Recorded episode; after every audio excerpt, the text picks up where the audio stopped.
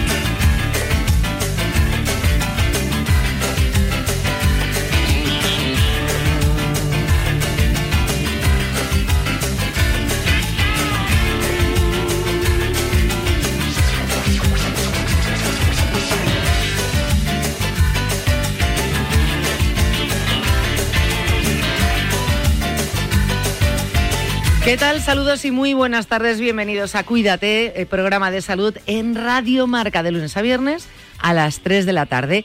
En la edición del viernes, ya lo sabéis, que mucho más centrado en el mundo del running con Natalia Freire.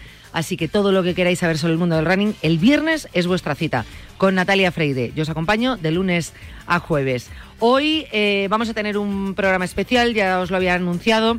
Eh, tenemos una visita, bueno, habíamos charlado con nuestro invitado de hoy ya hace aproximadamente mes y medio eh, con motivo del libro que acaba de publicar, pero eh, tenemos invitado especial, vuelve a estar con nosotros, donde vamos a hacer un monográfico, un programa especial sobre alimentación, nutrición y deporte. Él es el doctor Ramón de Cangas, vino en su momento por el libro La matriz alimentaria, deja de contar calorías doctor en biología molecular y doctor en ciencias de los alimentos. Es académico, además, de la Academia Española de Nutrición.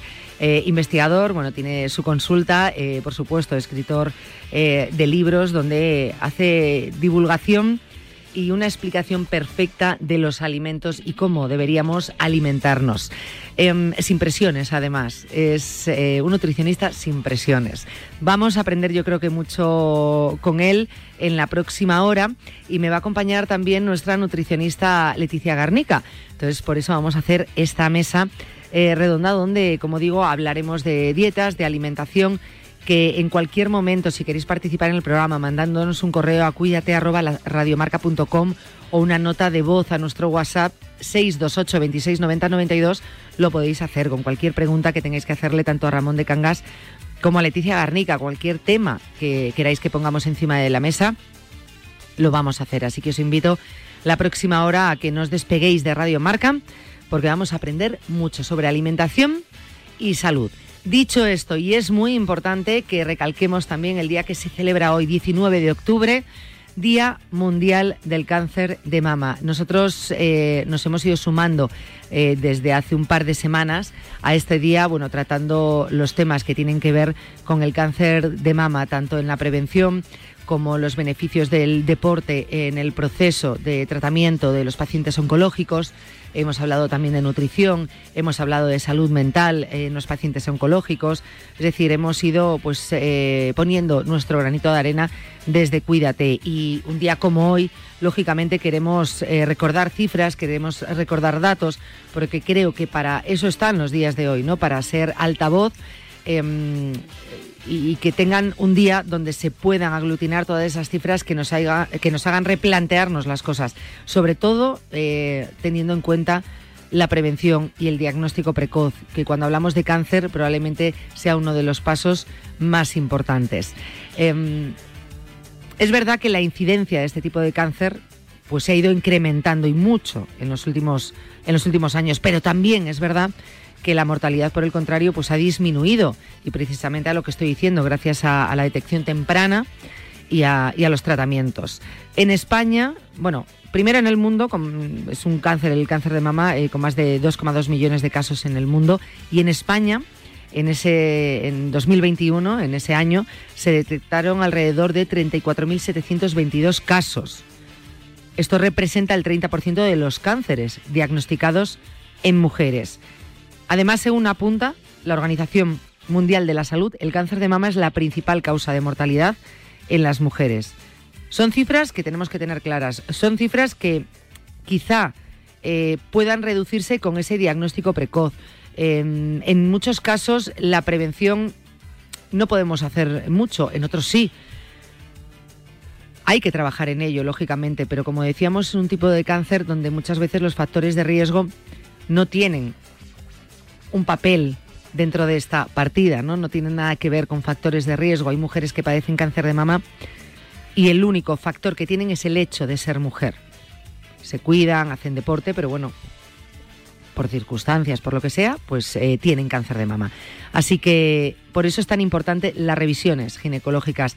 Eh, a determinada edad o si tenemos eh, casos en nuestra familia con cáncer de mama, hay que adelantar esas revisiones, pero desde luego anualmente y en la medida de lo posible hacernos esas revisiones para poder detectar a tiempo el cáncer de mama, porque estaríamos hablando de un panorama muy distinto a la hora de aplicar esos tratamientos y a la hora de hacerle frente a esta enfermedad. Diagnóstico precoz y prevención.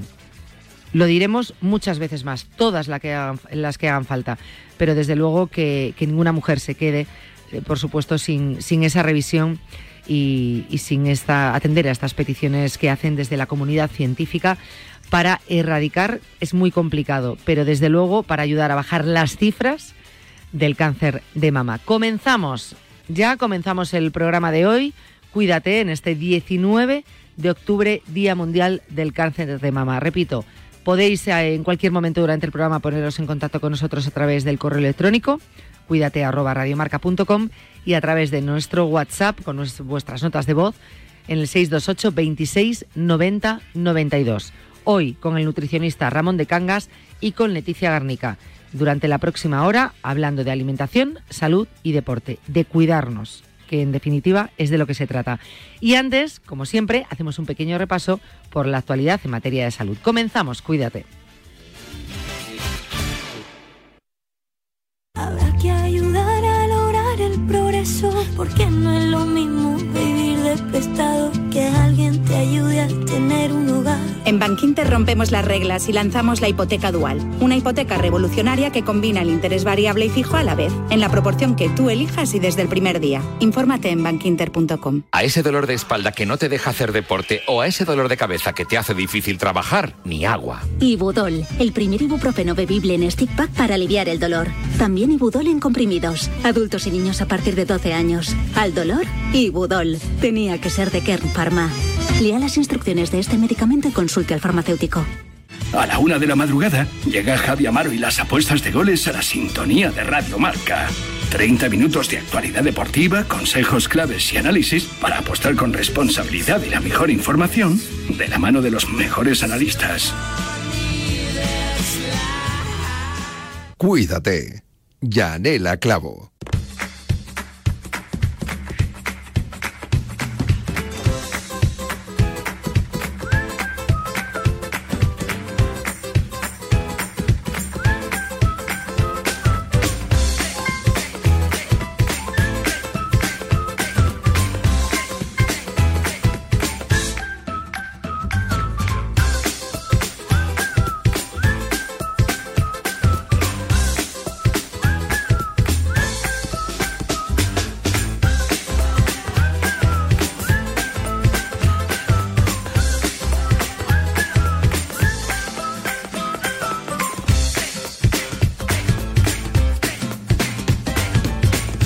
Vamos con dos o tres pinceladas que nos ha dejado la actualidad en materia de salud. Por ejemplo, importante, la Agencia Europea del Medicamento alerta sobre la detección de falsificaciones de Ozempic.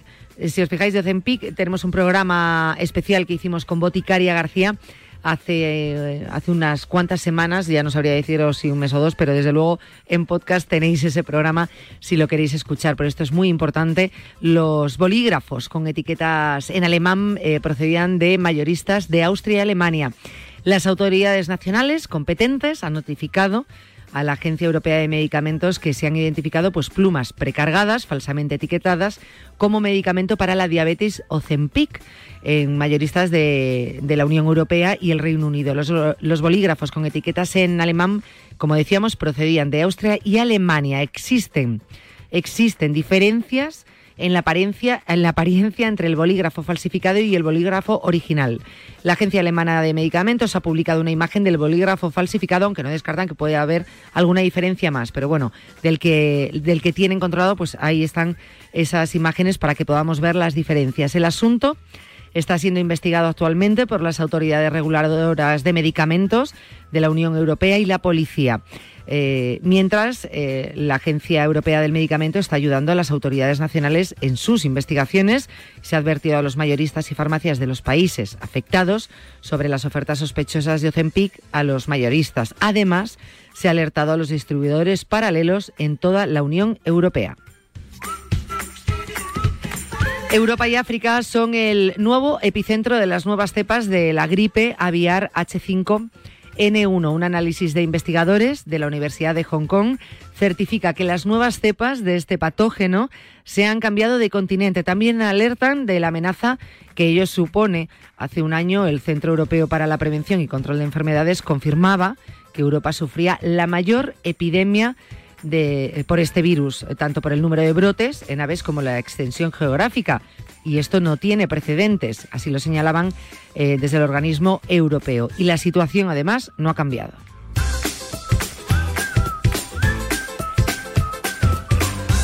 El calor excesivo eh, de este verano, el que hemos padecido y mucho, bueno, pues ha causado la muerte de 2.155 personas este verano. Este verano ha sido el tercero con mayor mortalidad atribuible al calor excesivo.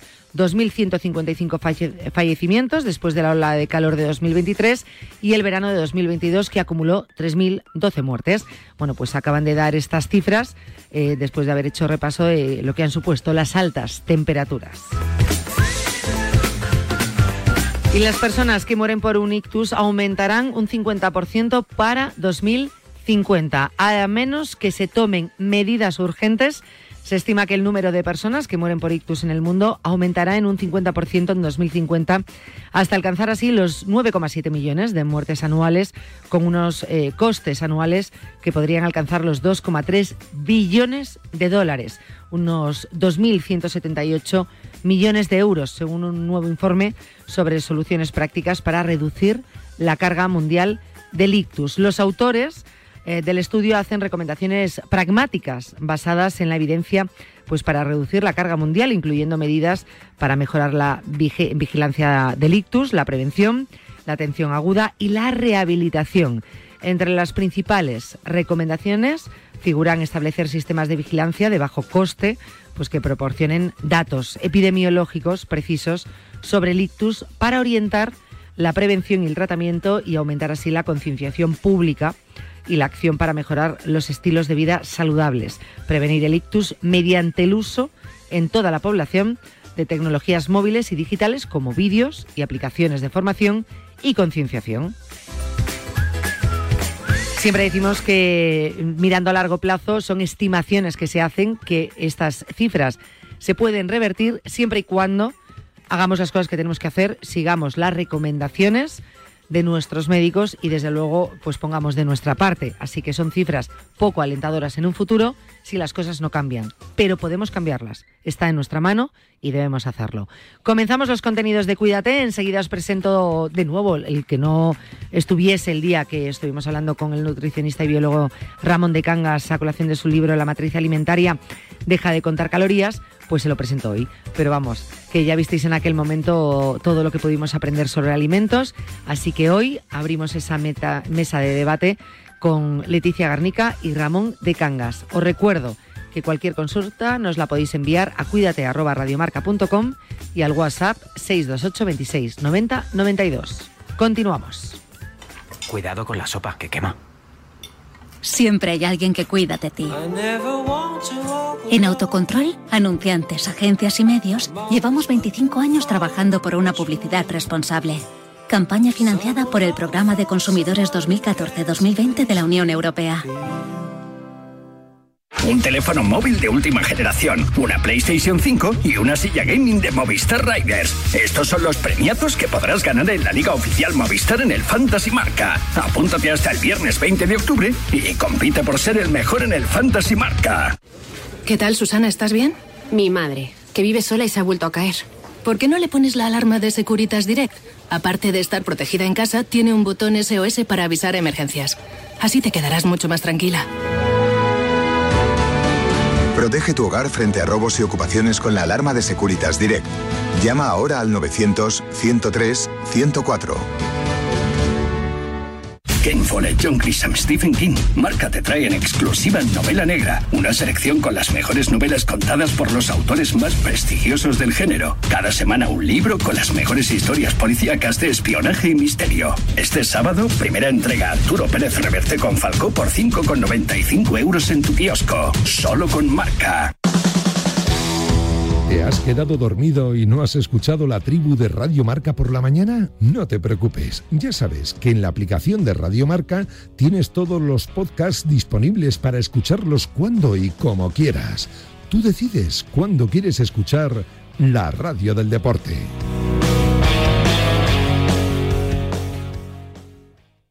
Cuídate. Yanela Clavo.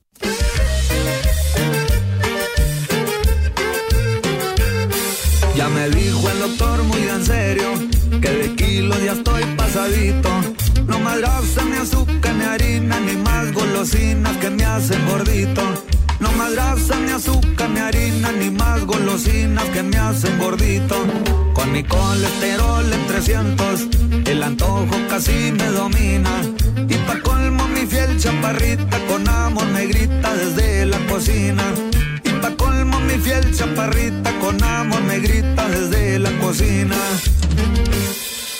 ¿Quieres que te guise un chicharrón, un pedazo de jamón o prefieres pollo frito, mi amorcito? Muy sabroso el chicharrón, tu pollito y tu jamón, pero ahorita nada de eso, cariñito. ¿Qué es lo que te pasa, corazón? Siempre has sido comelón y te me pones con moños, mi gordito. No, muchas Pensaba, pensaba que, que nos íbamos a cortar en el día de hoy, que íbamos a ir directamente al grano. Poníamos un poquito la sintonía y ya está.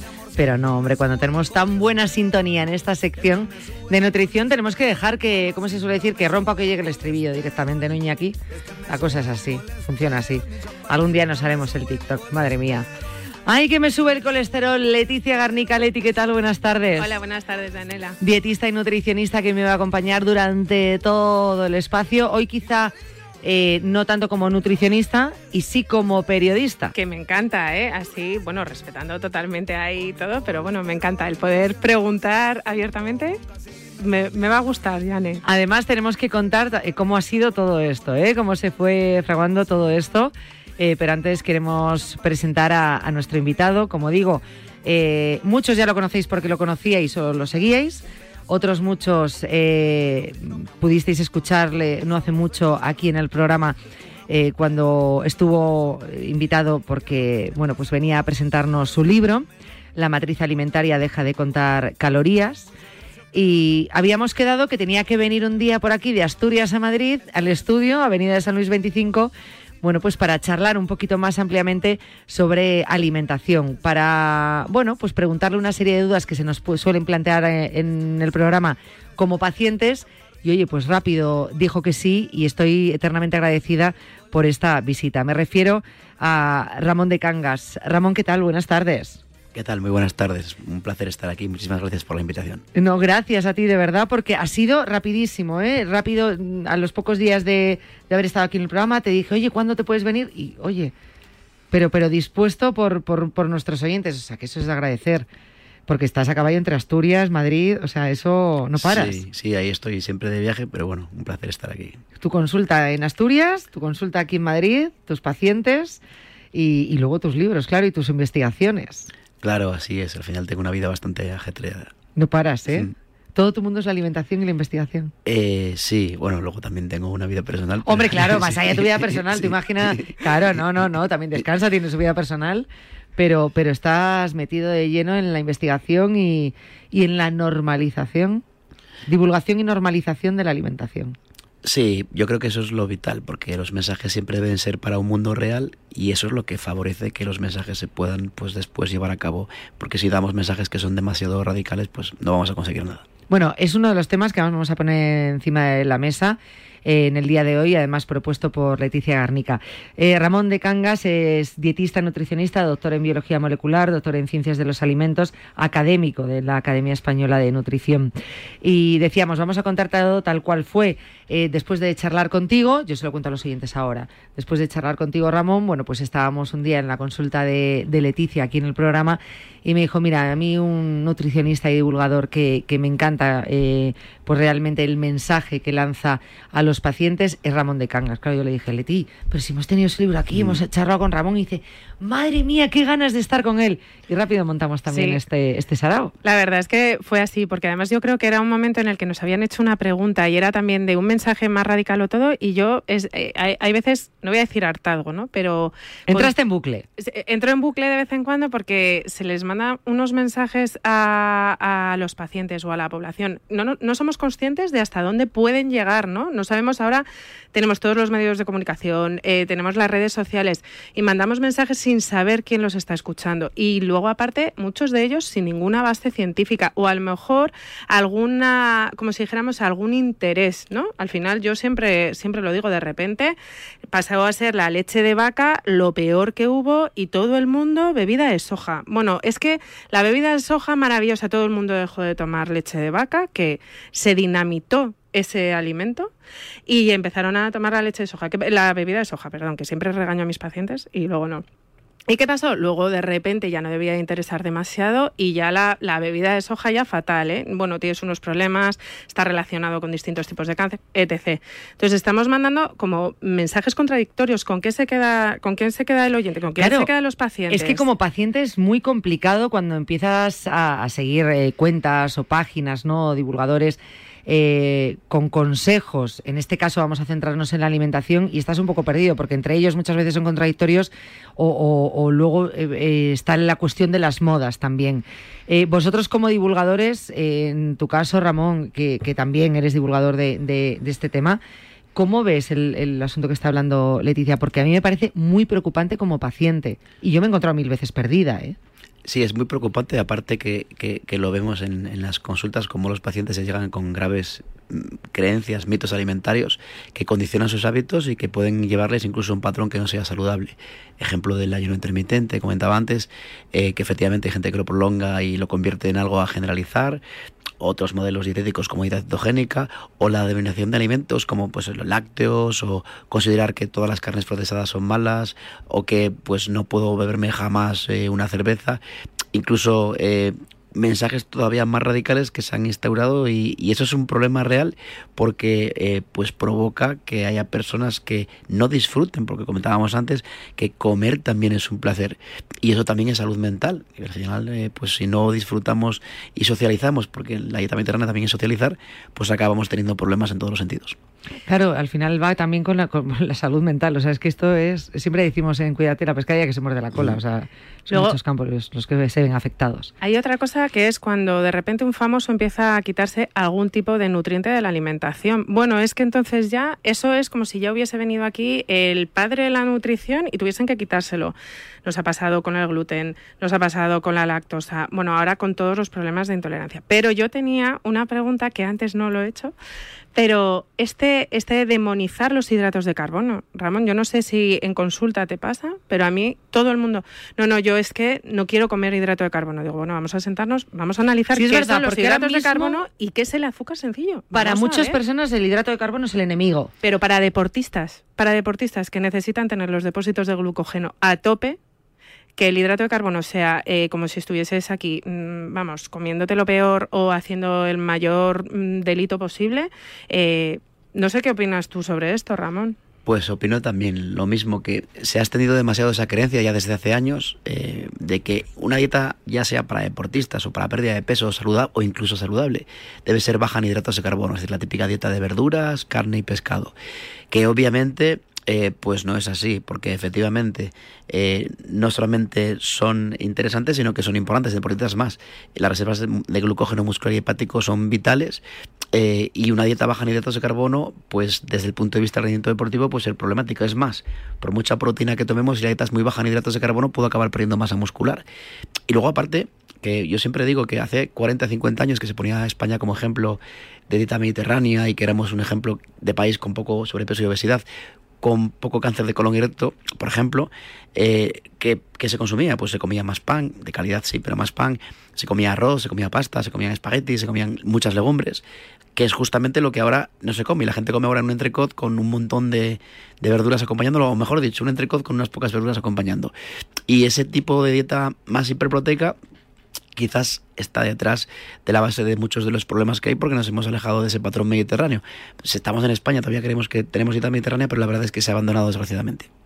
Al, al final yo, hay muchas veces que cuando dicen, no, es que este alimento es malo, digo, ojo, aquí no hay alimentos buenos o malos. Y digo alimentos, no digo productos. No hay alimentos buenos o malos. Hay una nutrición equilibrada o desequilibrada. O sea, aquí hay espacio para todo. Lo que realmente tenemos que es sentarnos y analizar de manera sin obsesionarnos, oye, ¿qué actividad física hago? ¿Como en casa o no como en casa? Eh, intentar hacer una planificación. Oye, que a lo mejor de esa planificación hacemos un 80%, fenomenal, pero ni podemos decir, no, no puedo comer carne roja porque es que solo da cáncer, pero a la vez tampoco puedo tomar hidratos de carbono porque es que me va a subir, voy a acumular más grasa o es eh, azúcar. Parece que todos los azúcares son los que te disparan la glucosa. Generalmente las personas que dicen esto que estáis comentando suelen ser de deportistas más que la población en, pues una persona que lleva una vida pues no sedentaria o sedentaria o una práctica deportiva pues bueno más o menos recurrente los deportistas los que se meten en el gimnasio o tienen una actividad física y, se machacan cuidan mucho su alimentación pero sobre todo suelen caer eh, si es que están cometiendo un error en estos errores, o sea, fuera a lo mejor la carne roja o los hidratos de carbono, ahora digo, por una moda que está empezando a cambiar. Sí, también se ha extendido un poco entre la población general, no obstante, pero sí es verdad que... luego, es que luego por imitación ya y por modas eso se extiende. Pero es mucho lo de los deportistas, lo estoy, estoy viendo, se está comprobando que cada vez empiezan lo que hasta ahora era buenísimo, ahora lo quito de mi dieta y ahora, ahora por ejemplo, el ayuno intermitente. O sea, todo ayuno intermitente. Sí, así es. recuerdo un estudio que habíamos hecho en Asturias sobre centros deportivos y hábitos alimentarios y cómo consideraban a los grupos de alimentos como interesantes o no interesantes por parte de los deportistas o de los usuarios de los gimnasios, pero que hacían pesas, deporte de fuerza. Y, se, hablando de los lácteos, denostaban a los lácteos. Se ponía en una situación peor los lácteos que los alimentos ultraprocesados como las galletas. Entonces, efectivamente, ese tipo de, de, miedo a los lácteos sigue estando presente en ese, en ese mundo y efectivamente las dietas bajas en hidratos de carbono siguen siendo una obsesión eh, y el ayuno intermitente que se ha extendido junto a la dieta keto y en algunos deportes como el CrossFit, por ejemplo, pues la paleodieta también se ha convertido en algo habitual, casi como necesario o como eh, usual entre, los, entre las personas que practican ese deporte. Dietas de moda. Yo siempre lo hablo en el programa. O sea, seguimos dietas de moda y ya si leemos mucho, leemos mucho, leemos mucho, mm, pues ya directamente eh, la, ponemos como si fuese la, Biblia, ¿no? De la salud, esa dieta que he leído, investigado y para mi entrenamiento es estupenda. Pues es que antes estábamos hablando justo del ayuno intermitente y es que Ramón dice que esto ya viene de, años atrás, que ya hubo y ha vuelto a surgir esta Claro, es que el ayuno intermitente es de, realmente es de toda la vida, lo que pasa es que ahora se le ha puesto lo del ayuno intermitente. Sí, efectivamente. De hecho, un ayuno intermitente es el ramadán, por poner un ejemplo. Eh, ah, pero también hay que pensar que realmente todos los mamíferos hacen ayuno intermitente, lo ha hecho también el ser humano, por eso estamos aquí, evolutivamente estamos preparados para eso. Lo que pasa que el fomento de esa práctica puede traer trastornos de la conducta alimentaria porque no se puede generalizar el mensaje. Para ciertas personas en situaciones concretas puede tener utilidad, pero bien medido. ¿Qué pasa? Que antes lo comentábamos, que es que eh, muchas personas hacen el ayuno y dicen, bueno, pues yo consigo 16, 17, 18. Es como una competición a ver quién consigue más horas de ayuno y ahí no hay ninguna ventaja extra. Y luego aparte que se habla de conceptos como autofagia, como reciclado celular, cosas que bien, que, se sabe que están, pero que a día de hoy no se sabe muy bien cómo modularlas ni siquiera con el ayuno intermitente. Entonces a veces se mezclan conceptos científicos para adornarlo de algo bello y bonito, pero la verdad es que no hay suficiente evidencia como para poder decir cosas o afirmaciones que a veces se hacen en relación a ciertas patologías. Y sobre todo porque, eh, como bien dice Ramón, no hay ninguna evidencia científica de día de hoy que te diga que es mejor que llevar una dieta equilibrada de cinco comidas.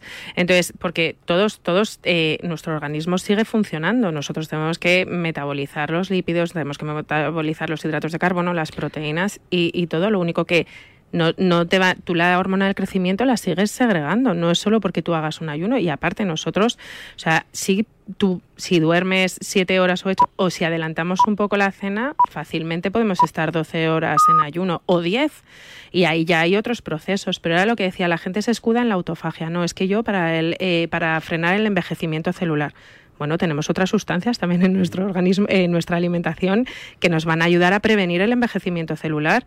Ojo, tú puedes ser muy deportista si tú no estás tomando la cantidad equilibrada de verduras y frutas que te aporten los antioxidantes, también todo ese estrés oxidativo que tú tengas, pues a lo mejor estás favoreciendo ese envejecimiento celular. O sea que tenemos que ponerlo todo un poco en equilibrio, ¿no? No el quedarnos con el mensaje que nos guste para justificar lo que también estamos haciendo. Cuando irrumpió el, hace, pues no sé cuándo se empezó a hablar de ayuno intermitente, digo ahora, en esta mm. nueva etapa, vamos a ponerle tres años, ahí, cuatro, con, con, fuerza, ¿no? Em, acabas de mencionar tú lo de las cinco comidas. Ahora veo claramente, están las dietas de moda, unos defienden unas, otros otras, ahora como carne, ahora como pescado, ahora como verdura, ahora como tal, ahora como cual, pero lo que sí estoy viendo en los últimos meses, y repito, sacaría ahora correos electrónicos de oyentes con consultas, que muchas traemos aquí al, al programa, están claramente los defensores del ayuno intermitente y los defensores de las cinco comidas. No hay término medio. En todos los casos, los defensores del ayuno intermitente lo defienden como que para todo. Y luego están los de las cinco comidas de toda la vida que dicen, vale, pues eh, para todo. Pero ojo, cada vez eh, te encuentras eh, personas que, que los del ayuno intermitente ahora atacan directamente las cinco comidas. Cinco comidas al día, no. Yo hay una, ¿Esto cómo lo veis? Yo hay una cosa con las cinco comidas que muchas veces, oye, no haces cinco comidas, puedes hacer cuatro, puedes hacer tres. ¿Qué es lo que pasa? Si nosotros tenemos un paciente que viene para una pérdida de peso, que además, oye, llega y come muy deprisa, vamos a analizar qué es lo que le pasa. Eh, a lo mejor tú estás llegando a las comidas principales con un hambre que no te da tiempo ni a pensar ni lo que estás comiendo, ni si lo estás comiendo deprisa, sino o es otra forma de cómo conseguir a nosotros, eh, nosotros equilibrar eh, lo que deberíamos comer, no en cuanto a calorías, sino el intentar, oye, pues tengo que meter la fruta o todo, no lo voy a tomar de postre, pues porque yo con la comida me he quedado bien, que no pasa nada por tomarlo de postre. Pero tienes también una forma, pero yo a mis pacientes sobre todo es por una cuestión de muchos de ellos tienen mucha ansiedad o incluso yo hay días que si no me ha dado tiempo a tomarme algo a media mañana, llego y devoro la comida. Entonces también es una forma como de ordenarte. Yo, que a lo mejor me corrige, creo que la base es tener un orden, una rutina y un equilibrio, un 80-20. O sea, ¿no? Así es, favorece la adhesión. Y de hecho, también es interesante por otro tema, porque una persona entre los 25 y los 75 años puede perder unos 11 kilos de masa muscular y ganar 12 de grasa, es decir, su cuerpo pesa lo mismo, pero va cambiando su composición y eso tiene consecuencias. Eh, y le parece que en dietas de pérdida de peso la inclusión de comidas intermedias eh, puede ayudar a que esa pérdida de peso sea sobre todo a expensas de la grasa protegiendo la masa muscular. Hay estudios donde se ve que, y sobre todo a más edad, con más eh, diferencia, se consigue que en dietas de pérdida de peso con cinco comidas al día no se pierda masa muscular y con tres ya puede haber una pequeña pérdida. Y eso es algo que, a lo mejor no importa cuando somos jóvenes porque se puede recuperar, pero con la edad es determinante. Pues esa masa muscular es vital para la densidad ósea y para muchos procesos por las miocinas que el músculo produce. Entonces, otro, otro aspecto importante, aparte efectivamente de todo lo que comentabas.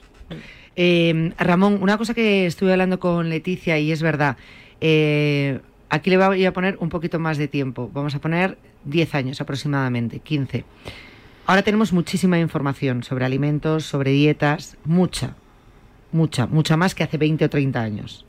¿Vale? Cuanta más información tenemos, las cifras que lanza la Organización Mundial de la Salud son con unos pronósticos terribles en cuanto a obesidad o enfermedades relacionadas con, con la obesidad. ¿Qué es lo que pasa? Cuanta más información peor vamos, no lo entiendo. Sí. O cuanta más información, más desinformación. ¿qué, hacia dónde vamos? ¿Qué está ocurriendo? hay mucha información disponible, pero la gente no sabe cuáles son las fuentes fidedignas. Pero para poner un ejemplo, en Japón, que se instauró la, una asignatura de nutrición en los colegios, los resultados fueron positivos. Es decir, si fuéramos capaces de educar en nutrición desde abajo, con un mensaje fidedigno ofrecido por los profesionales que deben ofrecerlo, pues las cosas cambiarían. El problema es que las personas acceden a Internet para obtener información de nutrición y, un profesional sanitario, no ya un gurú, eh, dice una cosa, otro dice otra, y muchos dicen mitos y detrás de eso muchas veces, a veces habla de sesgos de la industria alimentaria, pero muchas veces una persona es un sesgo, es decir, si yo eh, quiero vender libros y doy un mensaje muy radical, mi mensaje llamativo va a hacer que venda más libros, tanto sesgo como la empresa que quiere vender yogures diciendo que seguro es mágico. Entonces, en ese sentido, muchas veces detrás de todo eso hay sesgos y otra serie de intereses de los que no somos conscientes, pero que condicionan el mensaje y hacen que la población no sepa qué hacer. Hidratos sí, hidratos no, y, eh, leche sí, leche no, y al final eh, pues se vuelven locos eso y el etiquetado que a veces cuesta interpretarlo, que porque no venga azúcar creen que es un producto interesante, que no lo es. Entonces, al final, eh, yo creo que sí, hay mucha información disponible, pero la gente no está más formada en nutrición. Pero entendéis que como pacientes estamos absolutamente perdidos. Pues ¿Lo sí. entendéis? Sí. O sea, Sí, sí. os- Voy, a, voy a daros un poco de palo ahora a vosotros, Sí, desde el punto de vista de, de- de la nutrición, ¿eh? del nutricionista. ¿Qué hago? O sea, yo represento ahora mismo a los pacientes que nos están escuchando, a los oyentes que nos están escuchando, y digo, "Pe- pe- pero a ver, entonces, ¿qué tengo que comer? ¿Qué tengo que hacer? ¿Por dónde tiro, no? ¿Por qué hay tanta información? Claro, e- es complicado por otro lado porque efectivamente la divulgación no sabes hasta qué punto el mensaje puede ser el, el adecuado o no, porque puede haber intereses, y luego las sociedades científicas, que si tienen un mensaje nutricional adecuado, no suelen divulgar. Bueno, por ejemplo, está la Academia Española de Nutrición y Dietética, que, que sí que tiene una página web y que, que divulga, etcétera, y que hace cosas en, en pro de la población y que da un buen mensaje, pero al final no tiene el impacto que tienen eh, los gurús mediáticos que tienen millones de seguidores y que con solo una palabra que digan leche no, se acabó toda la campaña de cualquier catedrático, investigador, etcétera. Es que, es que la palabra de influencer se carga. Total. eh, años de investigación eh, científica, o sea, te quiero decir que, es que está estudiado que sí, como vengo a un, un influencer que se llaman ahora, ¿no? Y te diga, no, no, no, esto no, al Hace, traste con todo. hace poco, y, recu- y, y corrígeme si me equivoco, hace poco, pues debe ser hace dos semanas o algo así, en LinkedIn tú sí que ponía, eh, pusiste, bueno, es que yo soy una fiel seguidora de Ramón en LinkedIn, eh, pusiste algo como que huyésemos, que eso es lo que yo siempre intento eh, decir, de los mensajes radicales, ¿no? Cuando algo se va al extremo es que algo está escondiendo. Eh, no eran esas palabras exactamente, pero sí de los mensajes radicales. Cuanto más radical es un mensaje, hay que ponerlo más en tela de juicio. Y sobre todo, eh, es una opinión mía, cuando nosotros lo que tenemos que buscar es el equilibrio y el también disfrutar, lo que decía antes Ramón, ¿no? Eh, a mí un paciente me dice, no, yo eh, no puedo tomar vino, digo, "Sí, yo me lo voy a tomar, no sé, no sé tú, en algún momento, porque tenemos que buscar algo que para la población sea sostenible. O sea, que realmente tú puedas tener una alimentación... eh, Es que los radicalismos no son sostenibles. No, estás a lo mejor un mes, dos meses. ¿Y qué pasa? Cuando es en pérdida de peso, la mochila que deja eso detrás, yo, que aparte de ser nutricionista he tenido que hacer 20.000 dietas desde que era pequeña, te va dejando como una piedra, porque tú a lo mejor estás haciendo perfecta, eh, con un sacrificio enorme ese plan, pero en el momento en el que vuelves a una comida normal, eh, pues vuelves a recuperar. ¿Qué es lo que pasa? Que eso psicológicamente te va dejando, una, yo se lo digo a mis pacientes, tú piensas que eso es como que vas metiéndote una piedra, otra piedra, otra piedra a la espalda en una mochila. Pues es que luego cambiar todo eso cuesta y cuesta poner un plan normal porque dicen, no, yo con esto no voy a bajar de peso, por ejemplo. Así es, y de hecho, los estudios muestran que 95 de cada 100 dietas acaban en fracaso. Es decir, que unos años después se recupera lo perdido más en 95 de cada 100 personas. Claro, eso suena a fracaso absoluto, pero en ese 95% están todas esas dietas milagro, ayunos, batidos, eh, eh, cetogénicas, La etcétera. de la piña y el pollo. Por ejemplo, son para quemar grasas o, o todo, o la dieta de la luna, o todas estas. Pero ese 5% que suele tener éxito es la persona que ha cambiado hábitos. Yo siempre digo que el objetivo es aprender a comer y el efecto secundario es perder peso en forma de grasa. Eh, os he dado un palo, ahora una pregunta muy difícil. ¿Cuál es la dieta ideal? Bueno, podemos hablar de patrones dietéticos generales. Eh, Yo creo que no hay una dieta ideal, hay una forma de comer en su conjunto que puede ser más o menos saludable y sobre todo eh, una dieta ideal es aquella que permita aunar, que se pueda sostener en el tiempo con eh, el cuidado de la salud eh, y además eh, con el disfrute de nuestra vida real, porque también al final, como comentábamos antes, comer es un placer eh, y eso es determinante. Entonces, la evidencia científica habla de patrones en los que eh, hay pocos alimentos ultraprocesados, es decir, lo que podemos llamar alimentos reales y de verdad, que suele ser la dieta mediterránea, pero otros patrones tradicionales de otros países también son, son en esa línea, pues alimentos de temporada, de cercanía, con un elevado consumo de alimentos de origen eh, vegetal, eh, dentro de las carnes, pues obviamente pues más bajas en grasa, más pescado que carne, ese tipo de patrón general, como el que se hace en Japón, como la dieta mediterránea, pues la que parece que tiene más evidencia en prevención de enfermedades crónicas y cardiovasculares. Pero bueno, hay otros. En general, sobre todo, yo creo que la limitación de ultraprocesados, la limitación, no la prohibición, es lo más interesante.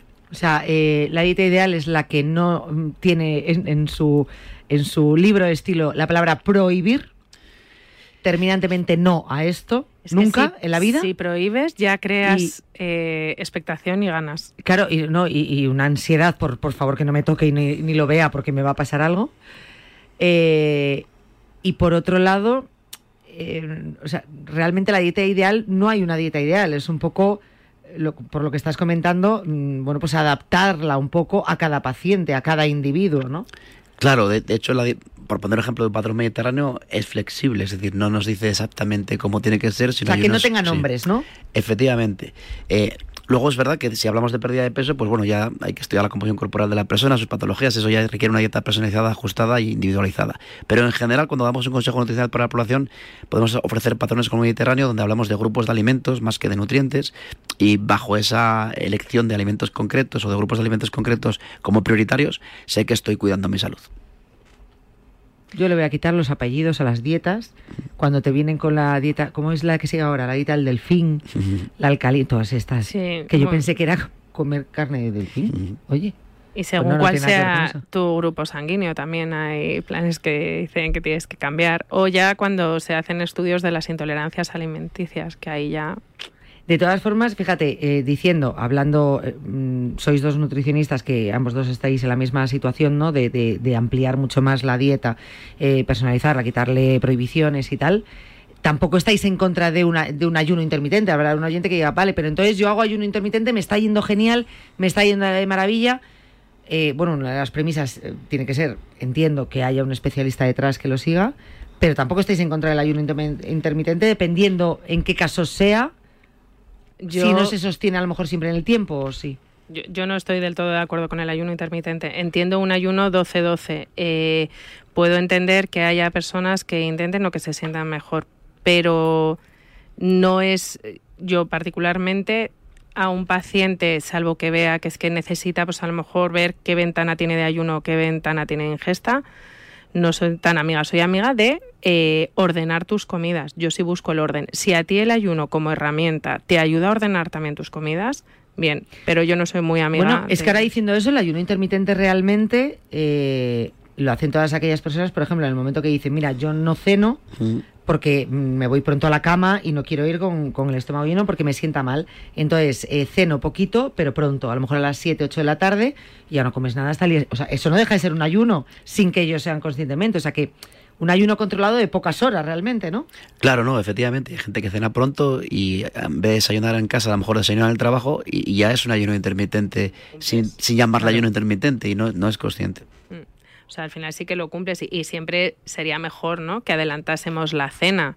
Es verdad que nosotros en España, muchos de nosotros cenamos muy tarde, ya sea porque llegas tarde a trabajar o todo, siempre considero. Lo único que a mí el, el, momento de acotar demasiado, dependiendo para quién sea, que bien lo decía antes Ramón, ¿no? que tenemos que analizar para quién, para quién es esta herramienta, tener cuidado con todos los TCAs que hay ahora mismo, tener cuidado con los niños, si hacemos un ayuno intermitente, el, el crear una normalidad de sentarnos a comer, ¿no? Eh, porque al final nosotros tenemos que saber que los niños van a copiar también lo que hacen en casa, ¿no? Entonces, eh, si una persona mm, se sienta y no come, pues, pues para un niño no puede ser un patrón alimentario adecuado. Estás diciendo el tema de los niños y, por ejemplo, otro dato que lanzaba la Organización Mundial de Salud, y precisamente esta semana nos ha llegado los datos, la obesidad infantil mm, está en las peores cifras de la historia. En las peores. Sí, sí, efectivamente. Y, y en España también empeorando, empeorando cada vez más. Y es un problema porque los niños obesos, aunque luego intenten dejar de serlo, eh, el ser obeso de niño es un factor de riesgo importantísimo para serlo de adulto, al margen de que el otro día estaba leyendo los que estaba eh, bajando cada vez más eh, los años en los que se debuta con diabetes tipo 2 o colesterol, que antes era inviable pensar que un adolescente podía tener ese tipo de cosas, y ahora ya está ahí porque ya tienen obesidad y exceso de grasa desde, desde bien niños. Eso es un problema grave porque obviamente no es tema de estética, es tema de las enfermedades asociadas a la obesidad que eso provoca. Y sostenibilidad del sistema sanitario. Ya en el año 2000, el 7% del gasto sanitario correspondía a las personas con sobrepeso y obesidad. ¿Por qué? Son personas que tienen que tomar fármacos para el colesterol, para la tensión, tienen más cáncer, más infarto, etcétera, etcétera, etcétera. Eso en el 2000. Ahora, eh, pues se está hablando de, de, que se ha multiplicado. Entonces, al final, la sostenibilidad del sistema sanitario también, del sistema sanitario, es vital tener en cuenta la prevención de en la alimentación, porque yo siempre digo que, y es una realidad, la evidencia lo muestra, todas las patologías eh, requieren una dieta como coadyuvante. En algunos casos, eh, en bastantes patologías, la dieta es suficiente como único tratamiento. Y en prácticamente todas, siempre es preventiva. Y eso es un ahorro vital para el sistema sanitario. Muy importante este tema. A mí me preocupa muchísimo, tú lo sabes, Leti, que yo con el tema de, de, de, en este caso, la obesidad infantil, ¿no? Pero todo lo que mal estamos haciendo quizá con nuestros hijos y que va a acarrear pues que las, las primeras estimaciones hablan de 2030, las siguientes de 2050 estén siendo de verdad de poner los pelos de punta. Y yo tengo una pregunta así, es que me acaba de venir, ¿no? Eh, se acaba de venir así. Sí, por, sí además es que me ha venido y no sé por qué. Y no voy a decir ni, ni lo que se está haciendo, pero ¿qué opinas de los atajos que ahora mismo eh, se están haciendo? Porque parece que la preocupación de todo es eh, bajar de peso, más que los nutricionistas somos más que poner una dieta para adelgazar y todo. Pero esos atajos que se cogen para cuando una persona a lo mejor tiene que bajar de peso y entonces decide empezar a tomar una medicación no teniendo un problema, eh, busca una bajada de peso rápida, eh, llegando a lo mejor a sustituir comidas. Como la medicación esta que está tratando de la diabetes, pero que, para que te regula al final, lo que buscan es regular la grelina y la leptina, pero claro, haciendo trabajar al páncreas de una forma que yo creo que si no tenemos un problema, esto es una opinión de Leticia Garnica, nutricionista, y lo pongo yo, creo que es un atajo que a día de hoy no sabemos muy bien qué pasará luego mañana cuando estamos con todas estas cosas. Entonces, eh, era un poco lanzar esa pregunta, Ramón. Pues hace poco salieron algunos estudios interesantes donde ya hablaba de los efectos secundarios descritos en este tipo de medicación, como antes pasó con otras, como la sibutramina u otras anteriormente, que al final cuando sale algo parece que es la panacea, luego con el tiempo se ve que quizás no era para tanto y luego se ve que hay ciertos efectos secundarios. También salió algún estudio publicado en relación a los kilos que recuperaban una vez perdida eh, la enfermedad, que era un ensayo clínico que había resultado de 18 kilos perdidos, pero al dejar de tomar la medicación se recuperaban 16. Entonces, si no hay un cambio de hábitos, eh, obviamente, pues no va a servir para nada, sobre todo por una cosa. Los fármacos siempre tienen efectos secundarios, ¿vale? Pueden ser más o menos graves, pueden ser más o menos frecuentes, pero son siempre hay efectos secundarios. Eh, y los alimentos no. Si yo sigo unos hábitos saludables, uno, no tengo que comprarme el fármaco. Dos, no solamente tengo el mismo efecto al final en la mejora de la composición corporal, sino que encima no tengo efectos secundarios y al revés, tengo efectos preventivos, ya que mejoro microbiota, consigo efectos fisiológicos positivos, etcétera, etcétera. Entonces, la elección siempre es una educación nutricional para conseguir comer de una forma adecuada en la cual estoy cuidando mi salud y encima perdiendo grasa. Y si no, pues es, efectivamente es un atajo que al final se puede pagar y además no he conseguido lo que importa de verdad, educarme en nutrición. Uf, es que es, fíjate, o sea, todavía nos queda un ratito para, para, continuar el programa, pero madre mía, es que de cada tema que estáis sacando me salen muchas y más preguntas. Repito, como paciente, para que nos, para que nos demos cuenta las dudas que puede llegar a, generarse ahora mismo tantísima información como la que se está lanzando. Por eso siempre hay que ver quién está detrás de ese mensaje. Eh, otra de las cosas que de las que se está hablando mucho, muchísimo, hasta la saciedad, las intolerancias alimentarias el famoso SIBO, por ejemplo. ¿Qué está ocurriendo con esto? Porque nos quitamos alimentos. Es más cómodo quitarte un alimento para probar tú por tu cuenta y ya demonizarlo. Si realmente quitándotelo te sientas un poco mejor, pues ya directamente eres intolerante. No hace falta que te lo diga un especialista. ¿eh? Pero luego, a mayores, voy a demonizarlo. Para todo el mundo. Así es mucha gente se autodiagnostica sin que realmente haya un diagnóstico médico y acuden diciendo tengo SIBO, eh, pues eh, tengo eh, intolerancia, no dicen celíacos, dicen intolerancia al gluten, tengo intolerancia a la lactosa y ya retiran cosas que al final hacen que su alimentación sea más monótona y encima eh, pues la retirada de elementos concretos, antes lo comentábamos, pues eh, de la fructosa, por ejemplo, limitar muchísimo la fruta porque entra en la fructosa, lo que hace es bajar el nivel de tolerancia, es decir, que al final siempre hay que dejar un, una parte de, o un nivel de ciertas cantidades de ciertos elementos para poder ser capaz después de adaptarse y poder eh, consumirlo más adelante y normalizar la situación. Si realmente yo soy capaz eh, o elimino todo lo que se está eliminando como gluten, fructosa, lactosa, lo que estoy haciendo es que en el futuro cuando eh, intente comer bien ya no voy a ser no voy a ser capaz de comer bien y entonces sí que te puedo, tener más intolerancias. Por ejemplo, si dejo de tomar lácteos, eh, la beta lactasa dejará de producirse y entonces sí que se le de lactosa. Y en cualquier caso, además, en el mercado existen lácteos sin lactosa, eh, hay lácteos con poca lactosa por la fermentación, etcétera. Entonces, al final, efectivamente, es, es, un problema porque mucha gente se autodiagnostica. Y también a veces porque profesionales sanitarios dan esos mensajes radicales que las personas, sin acudir luego al especialista, lo toman por su cuenta, lo adaptan y dejan de comer esos alimentos. Y luego la reintroducción, ¿no? Porque te dicen, no, no, es que me ha dicho, yo he ido a tal eh, profesional y me ha dicho que me lo elimine durante tres semanas o un mes y que luego lo vaya introduciendo poco a poco. Entonces dicen, no, yo es que ahora no tengo nada de distensión abdominal, estoy fenomenal. ¿Qué es lo que pasa? Que si tienen estas enzimas que no están funcionando para digerirlo, vuelven otra vez todos los problemas intestinales, pero es que encima lo que hemos conseguido es tener una dieta muy pobre en, realmente en todos los nutrientes necesarios para tener eh, esa alimentación y esa salud adecuada, ¿no? Entonces, al final, cuando llega una persona pasa mucho con el SIBO y además eh, tienes en aplicaciones eh, en las que además personas que no son sanitarias te dicen te voy a contar cómo es mi experiencia con el SIBO y cómo he hecho yo la dieta digo ay Dios mío de mi vida digo por favor a quién llega esto claro porque es que tú no puedes primero no sabes cómo está la analítica de esa persona que es que se nos olvida un poco cómo tenemos los parámetros.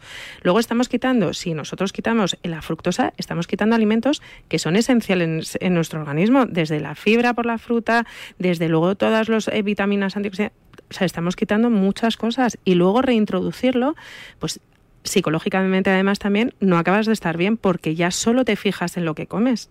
Solo estás mirando a ver si esto me ha sentado bien o me ha sentado mal. Bueno, la histamina, ahora por todas partes. Entonces, no, no, es que ahora yo no puedo tomar nada de lata porque tengo la histamina alta, no, no puedo tomar frutos secos. Entonces estás ya solo fijándote en lo que comes. Yo ahora salir a cenar a veces con algunos de mis amigos, digo, ay madre de mi vida, digo, a ver lo que vamos a hablar ahora. Que salen 14 intolerancias en la cena. No, no, es, es un poco, yo, yo además, yo, yo soy muy de la teoría, antes eh, el tratamiento era eliminar radicalmente el gluten y la fructosa, entonces luego ya vemos cómo lo volvemos a reintroducir. Ahora ya se va echando para atrás porque se ha dado cuenta de todos los problemas que puede haber.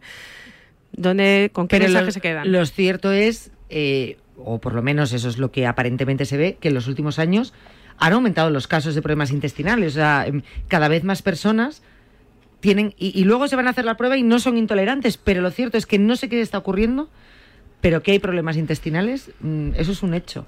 Sí, de hecho la Academia Europea de Neurología eh, eh, hablaba precisamente de este, de este aumento y hay bastantes autores que hablan de la hipótesis de la microbiota como hipótesis plausible del porqué de esto, ya que eh, pues quizás el cambio en la alimentación en los últimos años, con un incremento brutal de los ultraprocesados, eh, ha provocado un cambio de la microbiota que no ha tenido tiempo de adaptarse y eso genera cambios en la permeabilidad intestinal que puede generar la entrada del torrente sanguíneo de ciertos elementos que generan eh, una respuesta al sistema inmune, cascadas inflamatorias. Cada vez hay más enfermedades autoinmunes que antes eran menos frecuentes.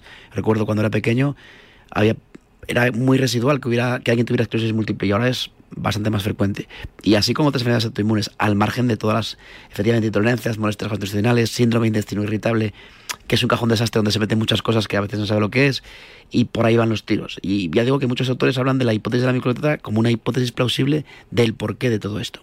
Y luego no nos olvidemos que nuestro aparato digestivo es nuestro segundo cerebro, o sea, el que nosotros tengamos un desequilibrio en la flora intestinal eh, ya nos puede, o sea, es también eh, fruto del estrés, de cómo tenemos la hormona del cortisol, de si tenemos insomnio. O sea, porque el estrés, el no descanso y todo esto puede llegar a modificar nuestra microbiota. Pues mira, de la microbiota, pero luego aparte, si tú no tienes un descanso adecuado, la relación grelina y leptina, que son las encargadas de la saciedad y del hambre, no están bien reguladas. Se te eleva el cortisol, tú ya tienes tienes un proceso inflamatorio.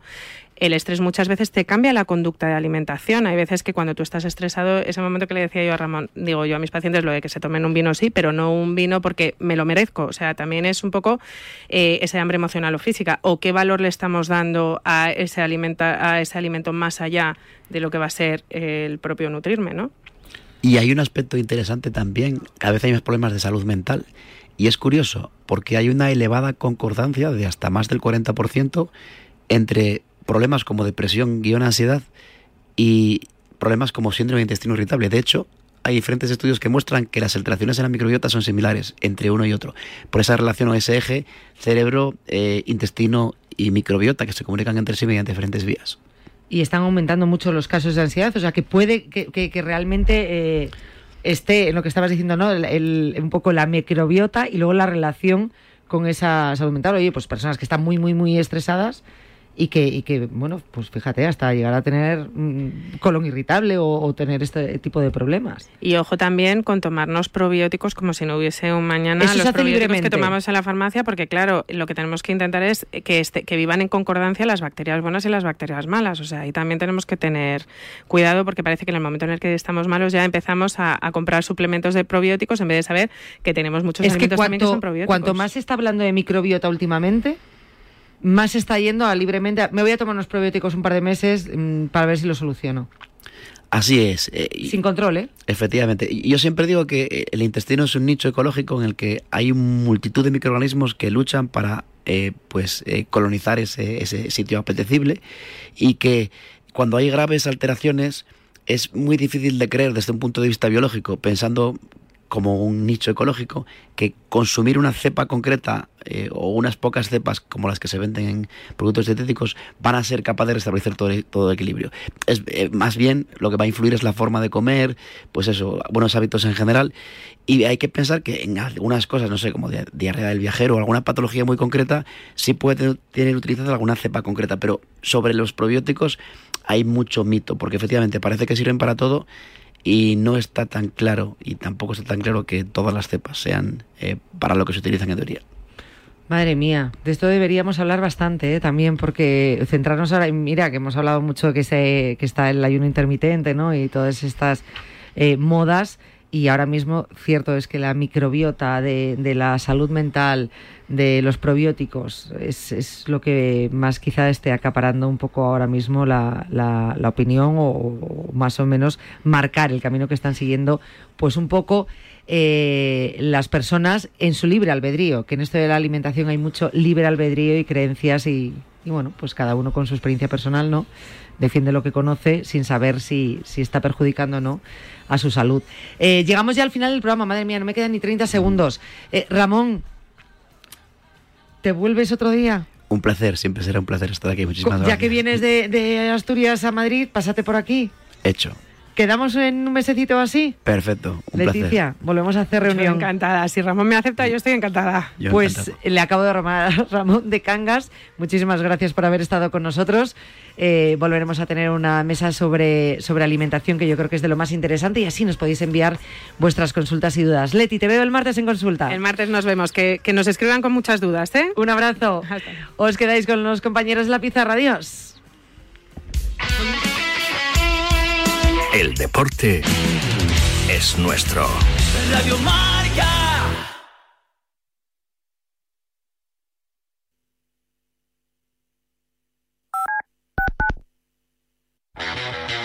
Los viernes de 3 a 4, Yanela Clavo le pasa el testigo del Cuídate a Natalia Freire, que junto a Juan Carlos Higuero, Dani Porro, Fran Peneito y Lorenzo Albadalejo recorrerán la distancia entre el atletismo y la vida saludable para que todos nos cuidemos practicando el deporte más popular, el atletismo. No lo olvides. Cada viernes te esperamos con una carrera popular en forma de programa de radio en la que te animamos diciendo Cuídate Runner. ¿Sabías que cada cinco horas se diagnostica un caso de esclerosis múltiple? Firma el manifiesto de Fundación GAEM para pedir más inversión en la investigación para la esclerosis múltiple. Firma en fundaciongaem.org. Empodéranos para encontrar una cura. Y también puedes donar con Bizum en el 01707 lo que ocurre lo escuchas en marcador con Pablo Parra. Va a venir a la cabeza el nombre de Diego López. Hola Diego, ¿cómo estás? Muy buenas tardes. Por favor, que nos dejen tener esa comunicación con Juan Carlos Ferrero, que ahora creo que sí. Hola Juan Carlos, ¿qué tal? Muy buenas. Hola, ¿qué tal? ¿Cómo estás? Pues eh, nota para saludar a Susana Guas. Hola Susana, ¿cómo estás? Muy buenas tardes. Pues muy bien, además encantada de Los estar aquí. protagonistas del deporte, primero en Radio Marca. De 7 a 11 y media hablamos de deporte. Simplemente periodismo.